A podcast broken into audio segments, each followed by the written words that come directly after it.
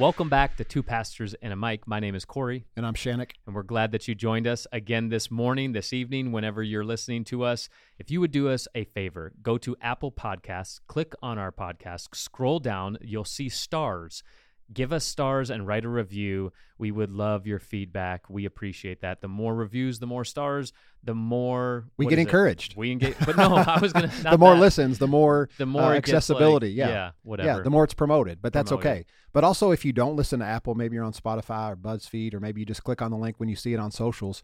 Um, share that link with a friend. Yeah. Let people know that uh, you're liking the podcast, and hopefully, it'll lead to some great conversation with uh, with your friends and family. Yes.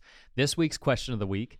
It is Holy Week, Good Friday coming up, Yep. Easter coming up. Yep. So we're talking about resurrection. Well, of course, that's what you talk about. What's what you talk about Easter. So what better question than to ask if you could choose any celebrity to resurrect, who would it be and why? Man, great question.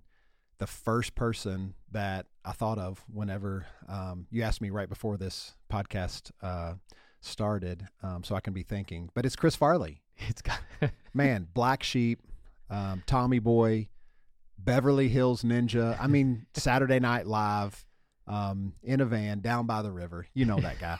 Um, the dude was just hilarious. But So I funny. like that like slapstick comedy. I Mhm. like the goofy comedy. One of my favorite actors today is Adam Sandler, but that's just what I like. A lot of people can't stand him. I'm sure there's a lot of people that didn't, you know, like his uh, manner of humor or uh, how he perceived the world and how he, um, you know, played in just these crazy, goofy, so stupid uh, roles. You know, kind of like a um, fat guy And a little coat. coat. yeah. What I'm thinking of too. What's the dude that plays like Ace Ventura? Oh, Um, J- Jim, Jim Carrey. Carrey. yeah, like that. Another role like that. But anyway, so yeah, he uh, actually I think overdosed is uh, is Yep. what I remember years ago. 97. Um, kind of in the prime of his life. 97 or 98. Yeah, around that time frame, and highly successful. Was beginning to be a pretty well known celebrity, not just doing like Saturday Night Live skits, but also starring in some movie roles that were gaining popularity. And uh, yeah, dude overdosed and died. I remember um, whenever it was, I think it was when I was in high school. Yeah, my junior, senior year. I remember being pretty upset and disappointed because how many more movies would be out there that I would love because of him? How many more people could he bless in the world by just being himself? And he was loved, but maybe he didn't know it. Yeah, for sure. I mean, when I thought of this question and asked you, I had like four names written down, and his name was not on the list. And as soon as you said it, I'm like, that's my answer. Because imagine how many more movies that we would be quoting today had Yeah. he not died. It was sad. Yeah. But my, I got so many that I don't even know how to narrow it down. uh, And like, I would want to resurrect. Sorry, I'm laughing because you just said how many more li- movies and how many lines. I didn't even think about all the lines we use of his today. Oh, I and quote it's him like even like you know, not here Not so or much so much here, here, but but like right, right here. here. Sorry, I'm doing the hand motion. You can't see that, but, But you know, if yeah. you know, you know. if you know, you know. If you know, you know. Uh, I would resurrect Elvis just for my dad, not because I like him, but my dad. I think that's the only person he's ever cried about. Really? Yeah. Any celebrity that died, Yeah, he's the only one that cried.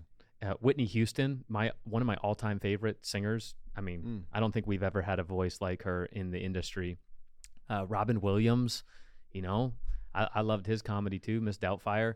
And then you know, I got to keep my Fast and the Furious guy alive, Paul Walker. Paul Walker. That's actually. I mean, all of them were good, but Paul Walker. I mean, we'd have Fast and the Furious 30 by now if he was still Maybe. alive. We really would. Is and that- I wouldn't mind watching is it, dude. I watch all of them. Is Do that you? the most I I ha- I think I stopped at uh, Hobbs. I can't oh, remember. Yeah. Like the tenth or eleventh one. I haven't seen the most two recent. I think I, don't- I can't Shaw. remember. Is it Shaw Shaw, Hobbs, yeah. Yeah. Is that the most overdone movie series? I mean, I don't know of another one out there that's had that many, and also that many that actually, you know, does pretty well at the box office. yeah. I mean, people and then you it. add The Rock and Vin Diesel. I mean, it, it's just an exciting, fun. And uh, the last one was pretty out there uh, as far as the stunts and They what they tried to the do. The last one was pretty out there. well, I mean, everyone has all of them, but the last few actually have been like, oh, whoa, this is uh, a little overboard. But that's kind of what we expect from it now. And honestly, if it gets to 20 or 25 or even 30 in the next 20 years, I mean, I'm not going to lie. I'm I'll just, watch 'em. I'm just going to watch them. You still watch them. Yeah. We're rambling. Today, okay. we're going to continue this cow tipping series. I think this is going to be the last one. We said that a couple weeks ago, and then it hasn't been. So this week, because we're coming up to Easter and because we're coming up to life in Christ, that conversation, there's a lot of things that are said within the church that, in my opinion, are pet peeves. We're going to talk about it here on this episode. We're going to be tipping over the cow, or really the concept of confession and what even is confess confession or like you know you, you hear it in the church all the time confess your sins and we quote a scripture but the reality is is there's only two scriptures that talk about confession one is to god which we're going to unpack in 1 john 1 8 and 9 the other one is found in james james chapter 5 verse 16 and we're going to unpack these verses and kind of set some of you maybe free in this idea of what confession is, what repentance is. We've talked about that before, and truly understanding this reality that we are permanently forgiven, whether you ask for it or not. Right. And before you misquote me and turn it off right there, you're to have to listen to the whole episode to, to understand what we mean by that. But Yeah, no, but I think it's important to get into this and see where it is actually mentioned, and then let's give some context to it. So you mentioned two verses. I'll just start with James chapter 5, verse 16. And really quick, uh, that verse actually says, Therefore, confess your sins to each other and pray for each other so that you may be healed. And right away, if you notice, I did not say confess your sins to God. Mhm. I said confess, and James says confess your sins to one another. Because here's the deal as we think about how maybe we have sinned, our first instinct is to ask God for forgiveness. Mhm. Now, if that helps you to do that, I mean, knock yourself out. But I'm telling you right now, God doesn't need you to ask for forgiveness. Why do I say that? Because according to Hebrews, he remembers our sins no more. And so if you try to bring up one of your sins to God to ask for forgiveness from him so that he will forgive you of that sin, he's going to reply if you would listen to his voice, I don't know what you're talking about. Hmm.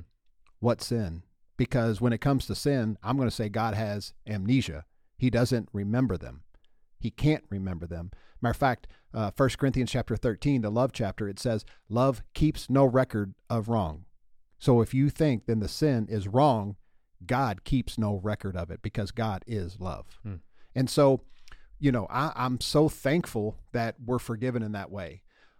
But it does say here that we are to confess our sins to one another.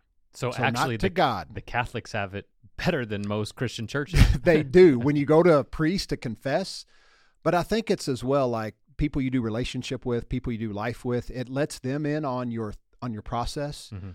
Um, I think it uh, helps keep you accountable, and I think it's good to to verbally process through where you messed up because what happens is, and this is maybe true in my life, this might not be true for you, but for me, whenever I know I've done something wrong, and the longer I hold on to it, the longer I don't let someone in, the longer I don't, um, maybe if I have wronged someone, I don't go to that person and ask for forgiveness or confess the wrong that I've done. The longer I sit with it, the more my mind and my ego starts to justify where I'm at, what I did, the reason why I did it. And then I eventually get to a place where maybe I don't see it as something wrong anymore. And that is a dangerous and bad place to be because relationships matter. Our relationship, when it comes to God, we're solid, we're secure, we're a son, a daughter permanently. But man, relationship, that's why we're to flee sin. That's why we're supposed to be held accountable and um, confess to other people, the people that we've done wrong, um, because we need to keep that relationship intact. Um, we need to keep that relationship healthy and whole because sin destroys that. Sin destroys what? The relationships with, other people. People, yeah. Yeah. So, I mean, and this is an illustration where it's just always our goal to go to. Maybe we need to come up with a different one, but we all use like the having an affair, Mhm. right? So, if I have an affair on my wife, um, I don't necessarily need to ask forgiveness from God because it's already forgiven. It's all permanently forgiven, you know, through Jesus's finished work on the cross. But I do need to ask for forgiveness from my wife. I do need to confess my sin, maybe before my brothers in Yeah. Christ, but my actual brothers to because help your- me because of your stay position. accountable Yeah. and uh, yeah and because of my position and so that that relationship can be healed because if i do that my relationship with god god is intact fully but my relationship with my wife, my boys, my reputation as a pastor, all that stuff starts to be destroyed and be crumbled. That's mm-hmm. why, you know, even in scripture, it warns against sin. Not yeah. that it separates us from God. No, he still came. He still calls out and he still wants relationship. Not, that doesn't separate us, but it does kill and hurt our relationship. Yeah. And so, disclaimer, real quick. Yeah, go ahead. This we're not saying to confess to everybody. You should have a small circle that uh, you allow that you allow people in in an intimate way because again that verse talks about the confession has a purpose and the confession is for healing. healing. and there are certain people that will bring judgment or condemnation or are not safe for you to confess with so we're not just saying just confess to everybody but you do need to confess to people who believe in you who trust you who will hold you accountable but in a way that's bringing uh, yeah. restoration not retribution yeah, right and healing to your life emotional healing mm-hmm. right so yeah. That's that's the first place. So that idea of confession isn't about confessing to God. Yeah. That's what we're trying to tip over. For sure. Right? And and you have to understand like what you said. I love what you said to uh, forgiveness is us fully agreeing with how God views us. It's not asking for forgiveness. If you want to do that, I love that you said that. By all means, do that. But forgiveness happened 2,000 years ago at the cross. And so we have to come into this rec- uh, recognition of, man, I need to fully agree with how God views me, and He views me as His perfected kids because of what Jesus did. So confession is about this being of joyfully thankful for my righteousness because of Christ. And that is really good, really good news. In fact, you don't examine yourself to find sin, you examine yourself to find righteousness. And so we must be confessing sonship over our lives, not our sin. Right. Jesus dealt with our sin. Right. And so which leads us to 1 John 1 uh, 8. I don't even have it pulled up. Do you have it pulled up? Can you pull it up real quick? Yeah, I'll give some give context. Me, yeah, you pull ahead. it up. So one, First John, uh, I think it's Paul. Is it Paul or is it John? No, John. It's John. Hello. John is actually speaking to Gnostics. Uh, these are a group of people who did not believe that Jesus took on human flesh and came to earth. They did not believe in his teaching. In fact, they were teaching false doctrines. And one of those false doctrines were that they denied the reality of sin. And so you might be listening to us and saying, oh, because you're permanently forgiven because of what Jesus is, that we're also denying the reality of sin. That's not what we're saying. There is a reality of sin, it just does not define you. And that is because of Jesus, not because I just don't believe in it. Does that make sense? So First right. John 1 8, right. So 8 kind of reiterates what you just said. If we claim to be without sin, we deceive ourselves and the truth is not in us. Mm-hmm. So that again is answering the the question of who's he writing to. This is was this was to Gnostic um, believers who thought that you know the reality of sin wasn't uh, a truth. But here's the verse, verse nine, where we actually see the word confess. If we confess our sins, He is faithful and just and will forgive us our sins and purify us from all unrighteousness. Yeah. And so at first glance, you might read that and think, wow, I have to confess, and then Jesus responds and forgives us. However, when you look at it in its original Greek, that Greek word for confess is the Greek word homologoi. I don't even know how to say that. Homo logo, right. homo, logo, and is made up of two base words, obviously one being homo and one being logo. Homo, as many of us know, as some of you might be snickering, means the same. Mm-hmm. Logo is means something said. So to confess sin is more than acknowledging its existence. To confess sin is to say the same thing about sin that God has said about mm. it. So we must come into agreement with the logos of God, the logic of God, which is most accurately displayed in the Word made flesh, Jesus Christ Himself. So confession is about saying the same thing about our sin that God says about our sin. And we must align our thinking to what Christ has already achieved, and that achievement happened 2,000 years ago. Right. And so then the what God would say about us is that's not who we are, and maybe it have been something we've done, but what you've done has been forgiven already. Yeah. You're already forgiven. I don't know what you're talking about when it relates to your sin, but also if we listen to Jesus, go make it right with your brother or yeah. sister, right? Yeah. Because forgiveness is a big part of the whole gospel message. And so people, especially church people, will be like, Yeah, I know I'm forgiven, but, and they always put a but on the end of it. And it's no you're missing the the reality is confession is saying the same thing about your sin mm. that god says confession is not about oh god i'm sorry for this and i'm sorry for that i'm sorry that's not what biblical confession is about in fact we confuse a lot of what we believe about confession with the same with a similar phrase called yeah, repentance. with repentance. Yeah, So right. What- Because if we think about it, those two kind of go hand in hand: repentance and confession, and we kind of sometimes blend the two, but they're completely different. Matter of fact, if we just unpack real quick this idea of repentance in the Greek, it's actually uh, the word metanoia, and it means to change your mind or to change the way that you think. Um, there's this dude, uh, an early church father, 198 AD. His name's Tertullian, and he actually wrote this. He said in Greek, metanoia is not a confession of sins, but a change of mind. Hmm. I love that. It's not a confession of sin, it's a change of mind. And so, other definitions for uh, repentance include come to your senses, come to your right mind, um, or to intelligently understand. Or, in other words, basically, and this is a sermon series we even came up with, the word actually means to look again. Look at what you're operating in, look at the system you've established, and now how you are relating to God. Look again at your righteousness, peace, and kingdom, right? Look again, is the kingdom alive in your life? And if you think about this, th- this is crazy. And actually, you brought this up last week. Um, some versions of the Bible say that God Himself actually repented, Mhm. and Genesis we get 6, this. 6 yeah. Exodus 32 14, 2 Samuel 24 16, Jonah 3 10, just so you don't misquote us and say, there's no way. We just gave you the Bible references. Yeah, those Bible references, and it's the actual Hebrew word nakam, something like that, um, and it means to uh, it means relented. And so, in other wi- in other words, some of those translations say he changed his mind. But if you look closer, um, this has nothing to do with confessing sin, right? Because it's God. He wouldn't be confessing that he sinned. Mhm. God does not sin, Mhm. right? And if you actually look at the look at those verses, you'll be able to see that it does say that God repented or he changed his mind. And so repentance can't be about confessing sin. So really, we blend them and put them together, but really they can't be the same. Re, you know, repentance can't be about confessing sin. Uh, repentance is solely about changing your mind. Hopefully, therefore, changing what you do. Yeah, that whole look again ideology. So, repent is the first word that Jesus used in his public ministry after his baptism. It's the first word that John used in his public ministry in the Gospel of John. They both say, Repent, for the kingdom of God is at hand.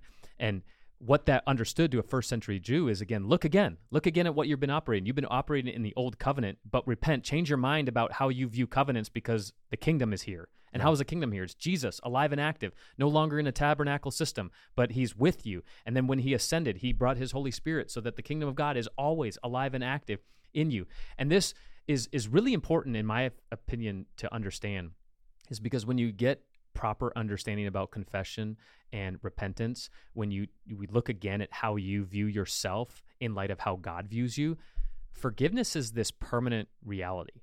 You know, forgiveness, like we already said multiple times, happened 2,000 years ago when God reconciled the world to himself through Jesus. But now we're not just forgiven, we're justified. Ephesians talks about us being justified. Justified means just as if we've never sinned. So, what Jesus did on the cross actually makes us innocent, never guilty, permanently forgiven. And how can I even say that? Well, again, those aren't our words, those aren't my words. Those are the words of several different authors in Scripture who write and wrote that God took away the sin of the world, John 1:29, that he remembers our sin no more by nailing it to the cross, Colossians 2:14, and as you already quoted, Hebrews 8:12 and Hebrews 10, 17, and 18. God has removed our transgressions as far as the east is to the west. That was Psalm 103, 12, before uh, the, the cross even happened, which is an interesting conversation because, anyways. And even Isaiah prophesied that this would happen through the Messiah in Isaiah 43, 25. In Christ there is no more condemnation, John 3, 18, and Romans 8, 1. If God does not remember our sins, why do we? In fact, the more we remember our sins, the more of a problem sin is in our lives. And this is why many can never overcome their issues because they're fo- focusing more on their behavior than they are their Savior. So we must let go of our past and cast our own sin away from our own memory because Christ already has. Jesus did not take away our ability to sin, He took away the effectiveness of it. And that is really important to understand. And so as we come up on the celebration of Easter, I actually, Easter is one of my least favorite holidays. Really? I don't like it. And here's why. I'm probably, I'm actually preaching Easter for the first time ever. And I have a specific assignment. I'm really torn on it still. I haven't fully written what I'm going to talk about. but I, I recognize that a lot of people come to church only on Easter, and there's no shame if you're one of those people. I really don't care about that. What I have a problem with Easter is the church collectively tends to ramp up all of this energy and celebration. And I get why. And and of course they should. Easter's amazing. But Easter is a daily reality. Because Easter's not happening this weekend. Easter mm-hmm. happened 2000 years ago. Yep. And so we're not that's probably one of my big frustrations is we wrap up all this or, or ramp up all this energy and it's like I, I want people to recognize that's a daily reality for them that because Jesus got up from the grave, he's not getting up this weekend. He got up 3,000 years, 2,000 years ago so that you could have confidence, permanent forgiveness, permanent identity, permanent sonship to walk out the kingdom of God today. That's not going and doing whatever you want. We talked plenty about that. That's empowering people. So now you see people as Jesus sees people. And instead of knowing everything that you know about them, you can still call out encouragement. You can st- still call out compassion. You can still call out fruit in their lives. Say, hey, you're better than how you're thinking, how you're living. And I see the best in you. And that's our job as Christians. And that's why the world should be attracted to us because we live Easter. Yeah. I, have I've said years ago and started saying it, and I think I say it like every Easter whenever I would preach. Like, I know today is amazing and we're celebrating, you know, the fact that we remember how Jesus resurrected, that he's alive, but we should be living every day out of that reality of the resurrection. Because if we believe it happened, then every day should be lived celebrating the life that we have in Christ. Yeah. And that that's just beautiful good news. Jesus did not take away our ability to sin. He took away the effectiveness of it, and that's why we worship Jesus not not because we need to feel sorry for the things we've done. We we need to go make it right with people for sure because when you sin, you sin against other people. But your relationship with God has always and will always be intact. And hopefully that's encouraging and empowering so that I, for me this this blew up in my mind like 8 years ago being here is I, I can remember my own personal experience is I would try to remember every single sin I ever committed growing up and tried to pray for forgiveness for it because I was terrified of going to hell. Mm-hmm. And so I never recognized and then walked in the fruit of knowing that I am a forgiven human. Right. Because of what Jesus yeah. did. And it's so important because you'll have people out there saying, okay, you, you remembered, you went through the checklist of everything that you, you remember that you did wrong. But what about those sins that you couldn't think of, right? We have the sins of commission and the sins of omission. Heard it and, all. Hey, I've, I've been there. I've preached yeah. that. So if if you and, and here's what we said that was kind of controversial at the beginning. I hope you listened to the whole thing. Yes, you don't have to pray for forgiveness because forgiveness happened 2000 years ago. The reason for why you admit and your need for Jesus is so that you wake up to the reality that has already been yours. So you didn't get forgiveness when you prayed for it. You got forgiveness because Jesus is bigger than your need to pray for it. That happened 2000 years ago. Yep. So when you recognize that, it changes in my opinion everything. It changes even how you relate to God because it's no longer this prayer life is not about you confessing. Prayer life is about you aligning yourself to how God views you and let that empower you in your day to day. Yeah. I think even the the verse that I used this past week and you helped me with this, this idea that Paul says to pray without ceasing, mm-hmm. that phrase just means to come to rest. Come and to so rest. some of you are in turmoil. Um, maybe you're striving to get forgiven or you're thinking all these things are, you know, against you, and maybe you are feeling very heavy and there's a weight. Man, begin to release that. Begin to come to rest in Jesus' finished work, what he did for you 2,000 years ago, and awaken to the reality that he is alive in you and you do have access to righteousness, peace, and joy. It's called the kingdom right now. Yeah. So hopefully that brought some freedom to you because the goal of this podcast was to let you know that you are loved and there's nothing you can do about it.